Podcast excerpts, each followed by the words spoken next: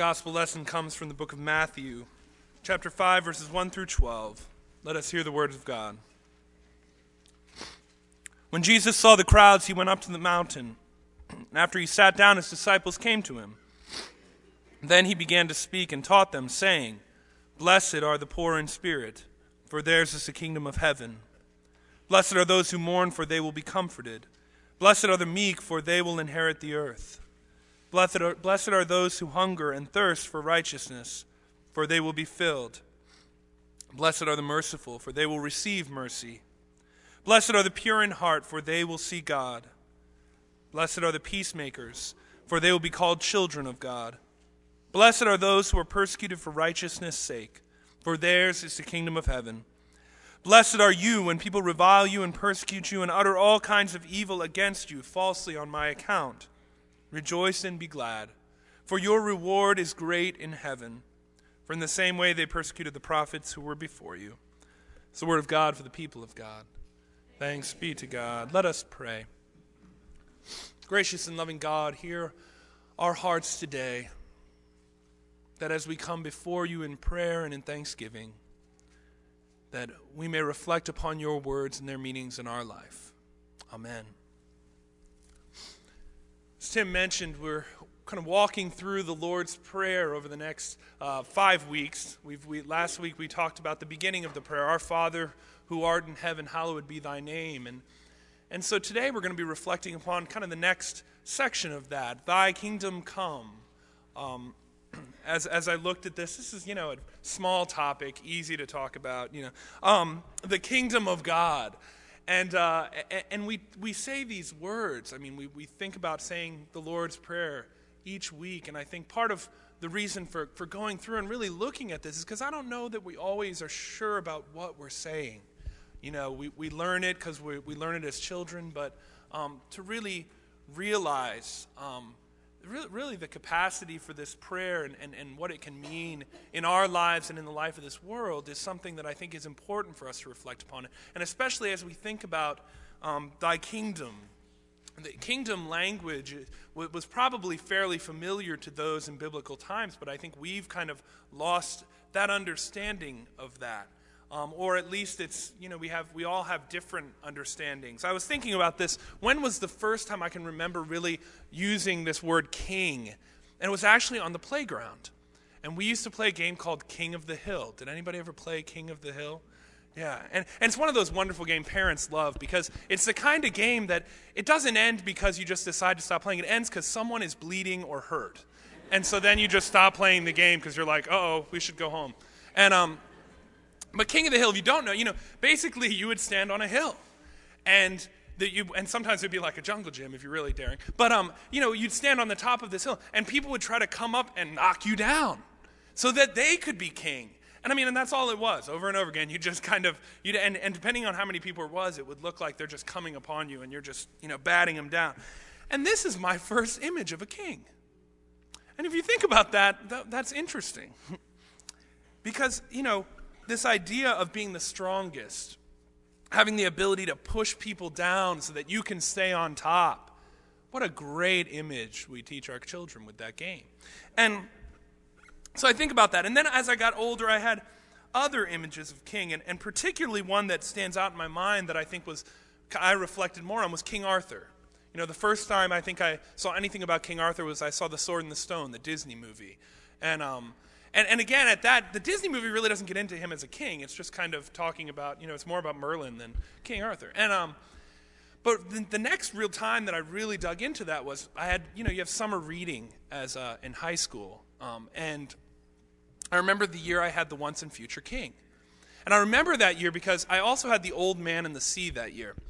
And if you looked at The Old Man and the Sea, which it was about this thick, and The Once and Future King, which it was about this thick, I was like, shoot, I'm going to read The Old Man and the Sea, which took me forever to get through. Because, and no, Hemingway, I love, but it was horrible. You know, and I was going, oh. And then I'm like, now I still have to read this gigantic book. Well, I just breezed through The Once and Future King. I mean, it was just fascinating. The story of King Arthur and, and really the, you know, the, the, what that story is all about. And, and I think about, you know, what King Arthur really stood for was a very different kind of king than I had kind of previously understood. You know, the round table where all were equal, the idea of kind of being a servant to the people. And so when I really began to be engaged in church as a youth and I'm given this image of, of Jesus as a king, well, this second approach really helped me understand that. But it wasn't about Camelot. Instead, Jesus was speaking about the kingdom of God. And since I first heard of the kingdom of God, my understanding of that too has kind of shifted over the years. You know, when I thought about hearing about the kingdom of God, it was synonymous with the kingdom of heaven. And so it would be this kind of otherworldly place that we would go when we die. And, and I think when a preacher says the kingdom of heaven or the kingdom of God, it does seem like this kind of ethereal place. And sometimes that's like weird to you or not. I don't know. I was in a disciple Bible study class once, and we were talking about, you know, what we're doing on earth. I said, I think it's just about having the kingdom of heaven here on earth. And this woman was like, What? And for her, it was like brimstone and fire. And I was like, No, no, no, I'm not talking about that. And, and so uh, it made me realize sometimes when we use these words, um, people don't quite understand or, or have different images of that. You know, the kingdom of God that Jesus was preaching about was not this otherworldly one, but, but, but Jesus was talking about a present reality. That the kingdom of God is present, and that we as God's people have the ability to experience God's kingdom, not maybe in its fullness, but to experience God's kingdom in this place. I mean, the very essence of saying, Thy kingdom come, means that we believe that we can experience God's kingdom here on earth. So, as I, I thought about this and I researched, one thing kept coming, uh, uh, happening over and over again. I'd hear this in, in commentaries and things that in order for us to experience God's kingdom, we have to let go of our own desire to be king or to rule over our kingdoms. Sometimes we think in the same terms as we did when we were children on that hill, you know, looking down on our kingdom. The reason I say this is because the term that is often used when we speak about the kingdom of God is that we say we build up the kingdom of God. Have you ever heard that before? And we, we like that mentality because it gives us a sense that we have control of the kingdom of God. That fits into our mentality. We, we, we work in the world. We, it fits our need to accomplish and conquer, that we can make anything happen if we just will it to. So we can build the kingdom of God. You know, I, I heard a story once from a, a great uh, Norwegian scholar of small stature, uh, Tim Jerdy, and he, um, and it was, it was a story about how the people who climb Mount Everest, when people from America or Europe come and other nations, they talk about climbing Mount Everest, they say they conquered Mount Everest. The natives and the Sherpas who, who lead the expeditions up Everest say that they befriend the mountain. And, uh, and I think that's kind of a, a, big difference in some of how we understand that king mentality. We conquer rather than befriend. We command rather than, than work beside or engage. You know, we live in a hierarchical world, a, a world with classes and statuses. And really, that's the worldly delineations of kingdoms. I mean, if you think about kingdoms, they, you know, they had very uh, um, specific roles in them. And you had specific power in each of those roles. And so we impose that worldly view onto the kingdom of God. We're still that kid on the top of the mountain trying to control our territory. And if it's in shambles, we're going to build it up ourselves. But you know, it says, Thy kingdom come. And later in the Lord's Prayer, we say it again Thine is the kingdom. It's God who has created this kingdom, it's God who gives us this kingdom to live in. We don't build it ourselves. Jesus never talked about building the kingdom of God. He said the kingdom of God is here, the kingdom of God is present. And he was speaking to a people who had closed themselves off to it. You know, Jesus, throughout the Gospels, gets so upset with the Pharisees and, and the Sadducees. And part of that is here's a group of people who spent so much time interpreting the Bible in ways that controlled how the people acted that no one ever had a chance to see the kingdom of God all around them. The Pharisees, with all good intentions, were telling the people how God worked, what God meant in the scriptures, how they needed to respond. They had control over what the kingdom of God meant to people. And Jesus came to change that perception, to allow people to experience God's love and grace. We have to relinquish control. We have to be reminded that thine is the kingdom, not mine is the kingdom. It's funny, I, I think throughout my time in churches, uh, I've gone to lots of meetings, and, um, and, and when we're in these meetings, people are discerning direction for ministries in the church, and by the end of the meeting, sometimes we haven't even prayed or taken any time to reflect or discern. Not once was there space given to contemplate what God might be dreaming for the church. Too often we forget that God's kingdom is a present reality, and we as a church are trying to engage that. Instead, we spend hours and hours trying to come up with our kingdom in the image of what we think God may desire. Soon, with good intentions, we've created a kingdom that we've built rather than engaging God's kingdom, listening to the Spirit. Jesus created the church that it could be Christ's body to the world, Christ's very presence, the image of the kingdom. And this is what exactly what Jesus tried to preach and present to the people. I mean, think about Jesus' ministry on earth. There are some key elements that corroborate this understanding of how Jesus wanted us to engage the kingdom. First off, Jesus didn't sit preaching in a temple for his whole ministry. Jesus realized that simply hearing about the kingdom wasn't going to help people engage. Jesus had to show them. He had to go out into the world and, and point out to them the kingdom that was all around them.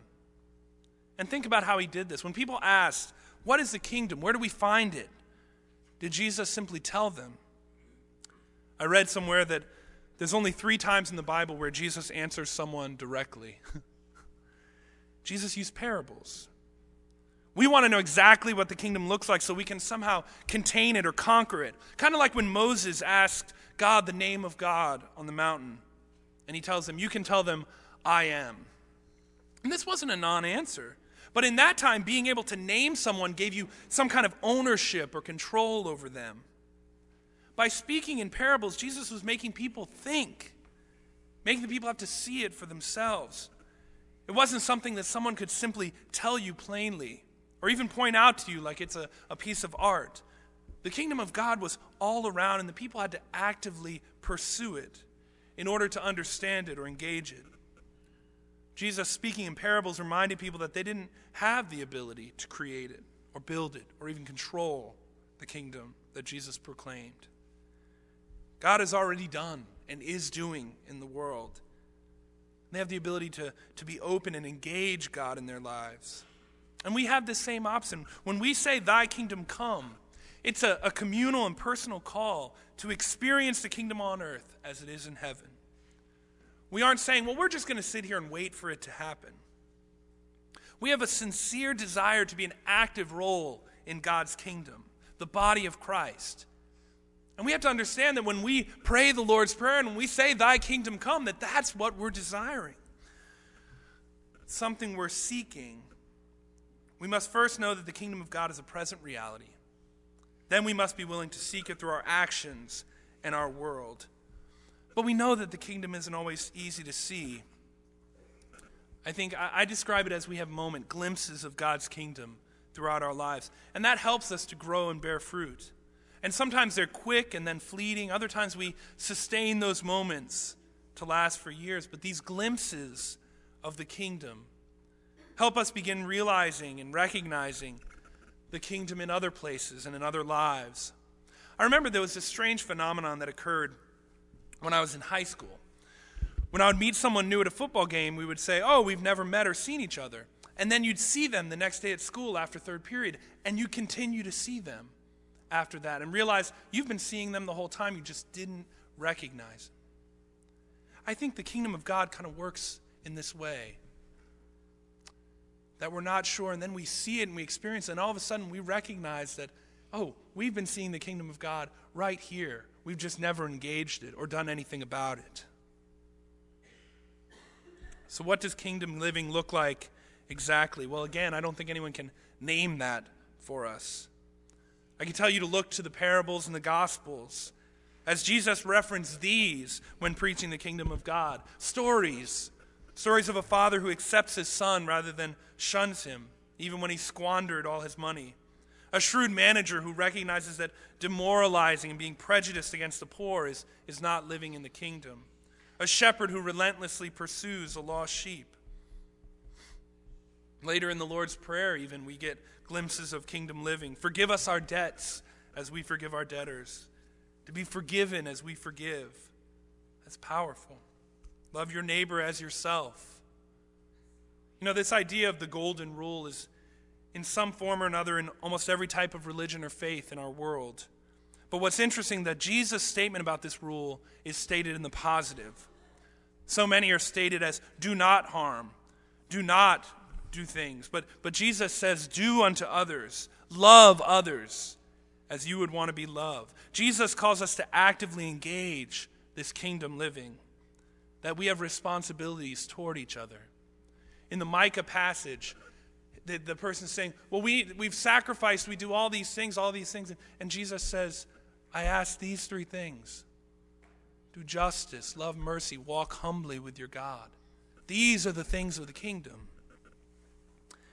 Our gospel lesson is known as the Beatitudes. It's the beginning of the Sermon on the Mount, chapters 5 through 7 in, in Matthew.